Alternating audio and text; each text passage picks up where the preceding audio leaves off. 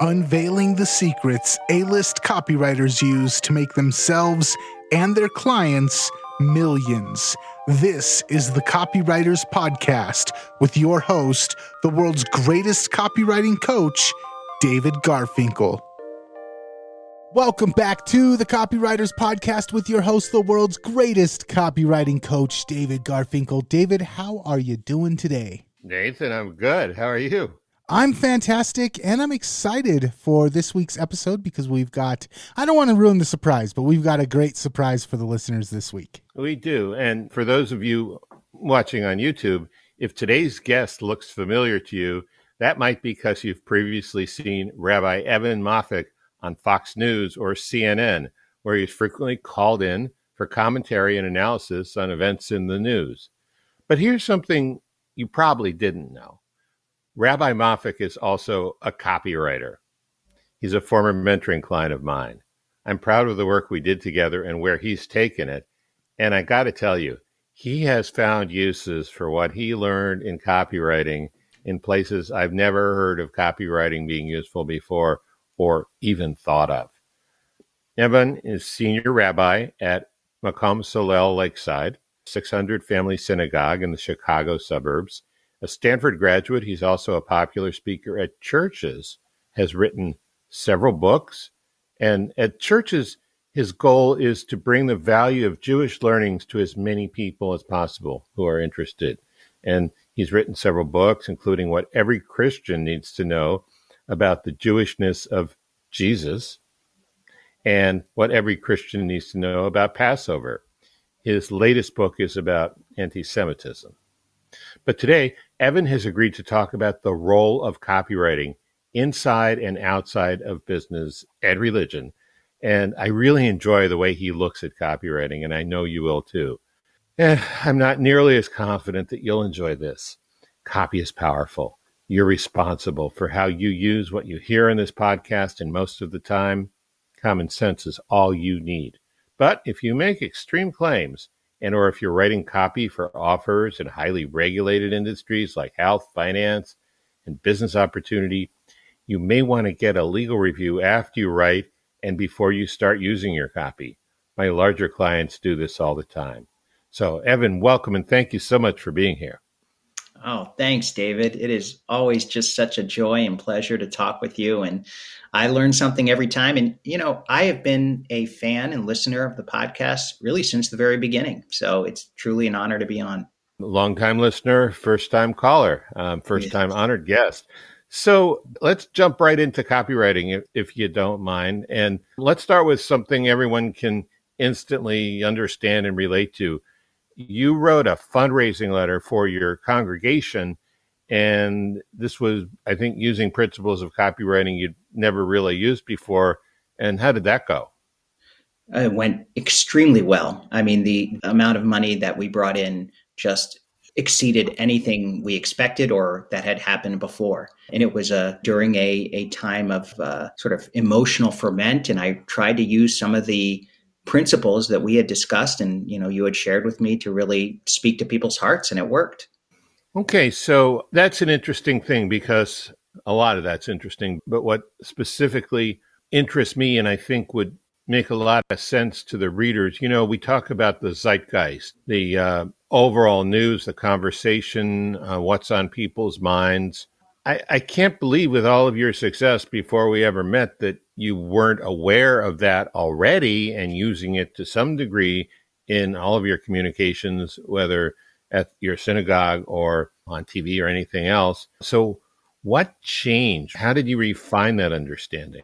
Yeah, it's well, I think I've always kind of gotten some of the sort of core principles of copywriting, but I'm generally a left brained person. You know, I almost became an academic.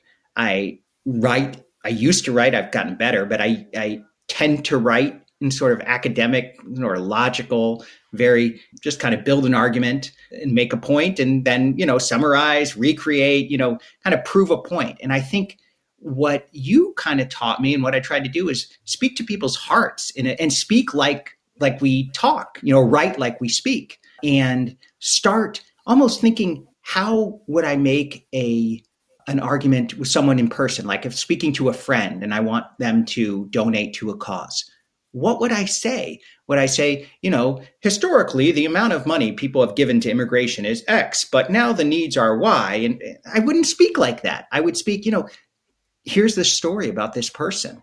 And we were able to help him and his family come and they built a life here. And that, or, or reflect your own story, you know, I, and just taking that that I do in normally talking with people and putting that into copy, it just made a huge difference.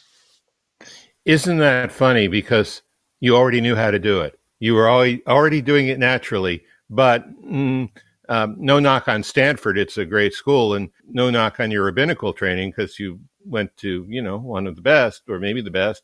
They didn't teach you that. You were taught, um, I read an interesting book called The Weirdest People in the World. And weird stands for Western Educated Intelligent Research. I don't remember. What, very and, clever. Very clever. Yeah.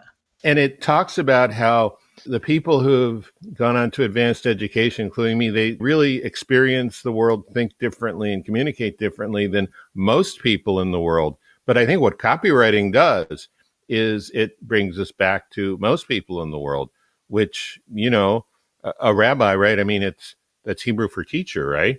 I mean, as, as a teacher, you want to reach as many people as you can with your message. Totally. You know when this really first clicked for me was almost 10 years ago and and you know as a rabbi I deliver a lot of eulogies which I find very powerful, you know. And I uh, was officiating at a service and the eulogy was given by a or one of the other eulogies was given by a top-notch television writer this is someone who had written for Beverly Hills 90210 and all this. And I listened to him speak and I was wowed. I was like, this is the best eulogy I've ever heard, just the way he delivered it. And I thought to myself, just that kind of writing, and I, that's not exactly copywriting, but it is speaking how people speak because he's a television writer and people want to feel connected to the show. And I talked to him and asked him to kind of mentor me. Now he didn't really have time. I mean, I didn't really ask him to mentor me. Just you know, I bounced a couple sermon ideas off of him, and it was very helpful. And I think that was the first inkling of what was possible. And then when you know we went really deep, it, it kind of opened many more doors. But it was kind of just a total shift from the traditional way of writing and thinking for me. That's great. And I know we, we both have the affliction of having had academics as parents. So you grow up in a household and every dinner is like a doctoral defense and all that, right? But let's go even broader. You talk to the world on CNN, on Fox News about usually, probably not during the happiest times, usually when there's some kind of crisis that involves religion, especially Jews. How has your perspective on human nature? I know this is a a big question. So answer any part of it that you want. How has your perspective on human nature shifted as a result of what you've learned in copywriting? That is a big question. And um, I'm sorry to say it's probably gotten a little bit more pessimistic. I, I, maybe pessimistic is not the word, but we're all have basic human drives, you know, greed, sex, you know, I actually I don't want to use the word pessimistic. It's realistic. And I think that's actually as a rabbi, one of the great things about Judaism is that Judaism always kind of saw people in their raw human form. You know, you, you, there's really no saints in the Torah. People are people. And so I think copywriting, those principles kind of reminded me of that, that I'm not speaking to saints. I'm speaking to normal people who have problems, who get in trouble, who do dumb things, and that's our nature. And we do that all the time. And what a good copywriter does is kind of acknowledges that and speaks to the real person and tries to help them solve their problems or at least address those problems. Now, you know, as we talked about, you want to really believe in your product. So you're not just identifying and, and exploiting people's problems to, to simply to make money, although, you know, making money is a good thing. You are helping people solve their problems. And I think acknowledging that people have a lot of problems. And some of those, I remember one of the great things you taught me was looking at the National Enquirer. Now I don't know if the National Enquirer is, uh, you know, or and listening to country songs, listening to country music. Those that's another because those kind of reflect basic human longings and kind of that. So so that reminded me of that. That I'm not just speaking to you know people reading philosophy at night. I'm speaking to to, to people really struggling with with deep human problems that they don't know the answer to. Well, good. And part of your job, like any member of the clergy, is counseling members of your congregation one on one, or maybe in couples, or maybe in families. Has what you've learned about copywriting made any changes to your approach about that? I think so.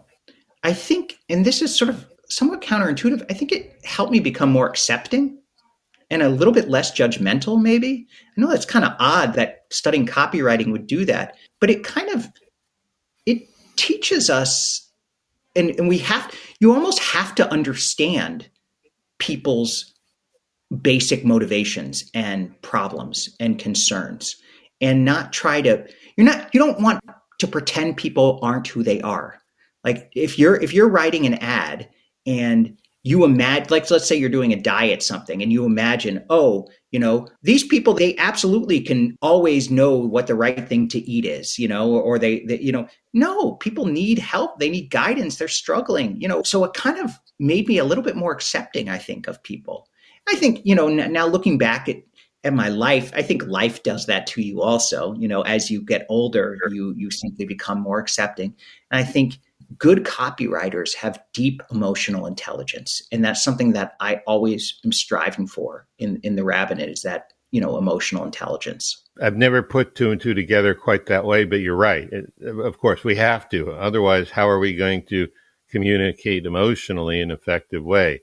So i think uh, maybe the only other person on this podcast is he's there you know twiddling the knobs right now or, or whatever Nathan does when he's off camera. But the only other person who has talked about what I'm about to bring up is Nathan.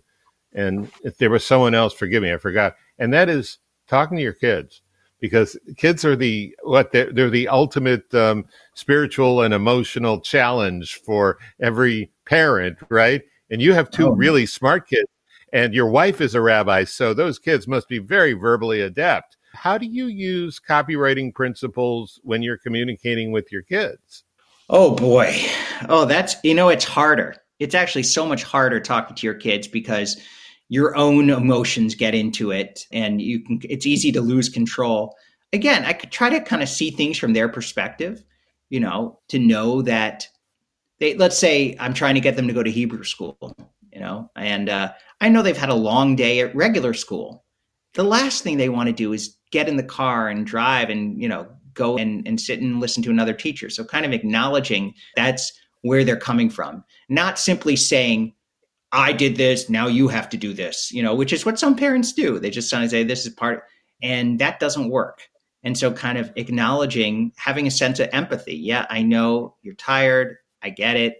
This is it's been a long day just let's get through this and we'll get some pizza afterwards you know try to in some ways sell it to them. Say here's the benefit you know uh, and here's the bonus pizza right, right? exactly. Yeah it's bonus exactly. So you know I, I think one of the things you you taught me is that definition of copywriting salesmanship in print right? Was that was one of the early definitions. And right. in some ways i think most of us understand especially people listening to this podcast that we're in sales all the time no matter what we're doing. We're selling a girlfriend or spouse or you know on on where to go to dinner you know? Uh, you got to give reason and so thinking well the best salespeople at least in print are are copywriters. And so being able to take those ideas and and selling you know one of the things that you and i love to talk about is some of the really social good that copywriting has done. I, I sent you that that ad about you don't have to be Jewish to eat Levy's rye bread or something like that. And that there was a whole article about how that that ad actually brought so much acceptance of Jews into the mainstream of American life. There was a lot of anti-Semitism. That ad actually helped connect people, help bring, bring people closer together. And it was just a beautiful one-liner. So uh, there's a lot of good that can come from effective salesmanship in print. And that's, I try to do that. Okay, that's good. Let let's go back to your professional practice, even beyond your own congregation. You know, when, when you're writing books and and when you're speaking at churches, how do you use copywriting principles there? Well, I think especially in churches, you know, I am not Christian. So I'm speaking to an audience that, you know, we don't share sort of some of the fundamental uh, beliefs that bring people to that audience. So I immediately try to create common ground. I immediately try to, you know, get somewhere where we're in common. And I say, you know, in some ways that's Jesus. I often think of Jesus as a bridge, not a barrier, not, you know, because Jesus was Jewish. So I kind of start by saying, you know, in some ways, I know that your goal being in the church is to grow closer to Jesus. That's your, that's, you know, to, to, to love Jesus more, to grow closer. In order to do that, you want to understand who Jesus was and lived. And Jesus was Jewish. So I'm here to teach you about that Jewishness so that your so that you can meet your goal right? In some ways, as a copywriter, you're helping people meet their goals, right? You, they they want to lose weight, they want to make money, whatever. I mean, those are the simple ones. Uh, and so, you want to grow closer to Jesus. I'm here to help teach you about who Jesus was. And are people receptive to that, or are they suspicious? Do you have a problem with Kindle books? I do. Sometimes I really just want to hold a book in my hand so I can turn the pages and highlight stuff and make notes.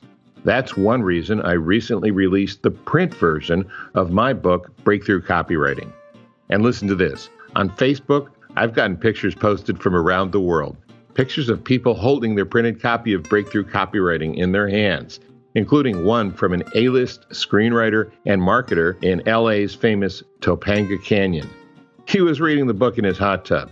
Breakthrough Copywriting is a great book for you whether you are a beginner or an A-lister yourself or anywhere in between.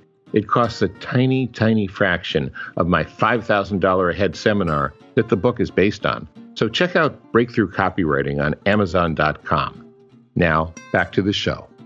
That's such a good question. I, I think in some ways, I have the credibility because I've written books on it and I've spoken at churches before. I think when I first started, I kind of had to earn that credibility. And I think that credibility comes from quoting gospels. I showed them that I understood, you know, where they're coming from. And I, in some ways, being honest, look, I'm not Christian. I'm a rabbi. That actually, so this is such that, that's the credibility builder. Just like in copy, when you say this person has an MD from X place or has made this, you know, uh, I, I had to show them that I, had some credibility in the Christian community. Endorsements for my books, that brought me some credibility. I remember working really hard for those. And I got some kind of big name theologians who, oh, he endorsed Rabbi Moffic. Okay, I can take him seriously, you know? So, yeah, that was, in fact, one of them, one of my early endorsements was from a guy named Eugene Peterson, who's actually really interesting, uh, not a copywriter by any means, but what he did and what he was famous for is he took the Bible and he translated it into modern idiom. He used hmm. the translations called the message.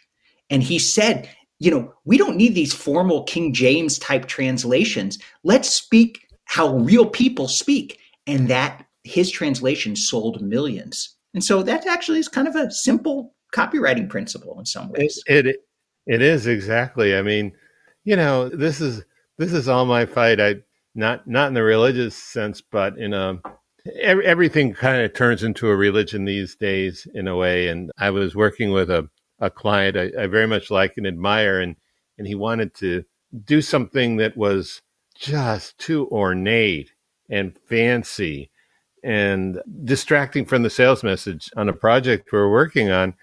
And I said, and, and it turned out he had sold real estate in Maine waterfront lots in Maine in, earlier in his career. And I said, you know, after after you finished um, showing them the land and you'd sit down in a coffee shop, you know, would you have when you went into the coffee shop, would would you have would you bring in a, a jazz band and, and would you, you know, show them your resume and and start um, pulling pictures and stuff, or would you just sit there and talk to them? And it's funny how as we become more. What's that? Did, it did. It clicked for him. Exactly. Yeah. Yeah. Thank you. I, I thought when I snapped my finger that would be it, but of course people listening wouldn't get. Yeah. And it's funny how as we become, you know, more sophisticated and more specialized in our particular niche, we tend to forget the basics of including basics that we use every day when we're not trying to be on and look professional and be perfect and be the smartest guy in the room, you know? And it sounds like you have taken that way of thinking into many aspects of your life. Is that true? Yeah, I try. I try. You know, I think that sometimes we, sometimes I have to play a role. You know, eh, eh, that let's say at a funeral, in some ways, I, I'm open with emotions, but also I have to remember that, you know, they're looking for me for some comfort and stability. So it is a very interesting. I mean, one of the great things about copywriting is that, you know, the different voices depending on your niche, right? Who, how are you writing? And so in some ways, I, I, I think about that as a rabbi. You know, I'm going into a wedding. That persona is a little bit different than if I'm going into a funeral or if I'm going into talking with the kids, right? So in some ways, I kind of think what's the voice I want to convey? Always being authentic. You know, I can't, I mean, as you taught me, you know, people can can sense BS copywriting pretty quickly. You know, they can kind of, yeah. you know, if you're oh and so I can't just BS. Like if I'm gonna go talk to the kids, I can't be like, hey yo, what's up? You know, try to be someone I'm not. Um, right. but I can kind of adapt my voice to kind of, you know, connect. So it's a little bit of an art, but but definitely using those some of the principles of your voice to to adapt different situations. Yeah. So what I what I hear you saying is that copywriting, what you've learned about copywriting, what you've done with copywriting, has en- enlarged and, and filled in your awareness and also your discernment, your ability to decide which aspect of yourself, which aspect of your authentic self to present and to communicate to get to a goal to be effective. And and that's that's pretty huge. It is huge. And one of the things i like about copywriting which may again i mean copywriting acknowledges who we are as human beings. You know in the rabbinate there are not clear markers of success you know there there are some people who are going to love me whatever i say there's some people going to hate me for whatever i say it doesn't matter you know it's be it's just it is what it is in copywriting, you do have kind of a clear metric of success. How many sales did you get? How many, you know, so in some ways that's actually good because it, I mean, it's sort of capitalism. It, it gives you the, the market decides, the market tells you. And in some ways, the fact that I don't have that market signal I mean, you, I do in some broad sense about membership in a congregation, you know, how many, but those, there's so many other factors that affect that. It's very hard to, to, to see a market signal based on an article I write. Or so, in fact, having some clear metrics of success actually you know, in some ways it might be healthy to to do a couple copywriting projects, you know, uh, to to get some feedback so what I'm trying to say is that that was actually comforting to have those metrics of success because in my normal professional life, I don't really have those. I kind of have to rely on my gut in terms of, of what resonated and what didn't. Yeah, and those metrics of success, sort of getting back, circling back to what you said earlier, is, is one of the left brain aspects of copywriting. The fact that we have results and, and we have measures. So that's yeah. pretty interesting.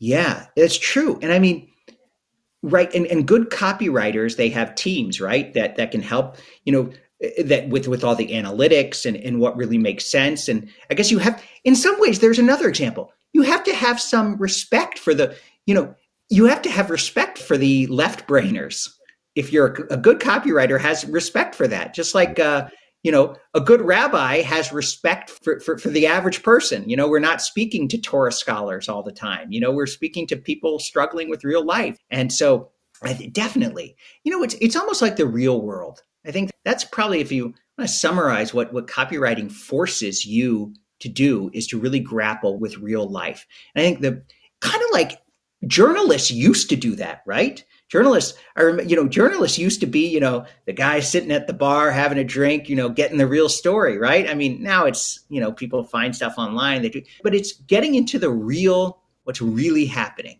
And that's what i i guess i really really loved about copywriting and love still.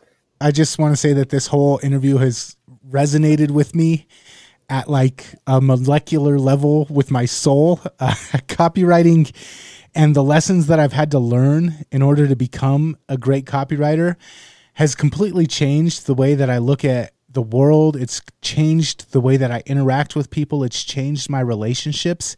And it's made me a lot of money, but at the same time, the value that I've gotten from understanding how people work and the empathy that I've learned through copywriting that I didn't have before I started copywriting, all of these things that you've talked about today I, I want to say that copywriting should be like something we teach people in school as a personal development tool, but uh, I also am selfishly wanting to keep this knowledge to myself. So I'm kind of split. But man, everything that you guys talked about today, it just hit it it, it hit me hard right right in my feels.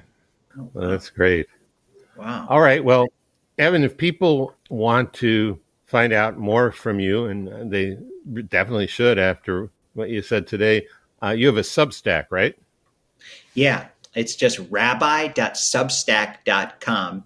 And uh, yeah, I got early on Substack, and, and my, my tagline is because everyone needs a rabbi.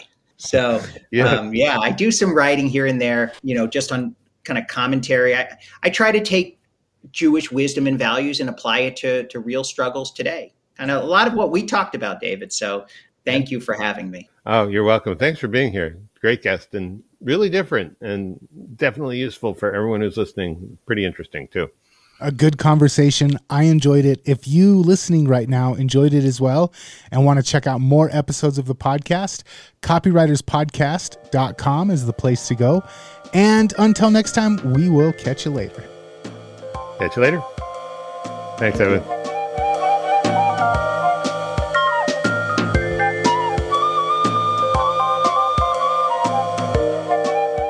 Hey, if you enjoyed today's podcast, be sure to subscribe, rate, and review on your favorite podcast app so we can get into ears of more listeners.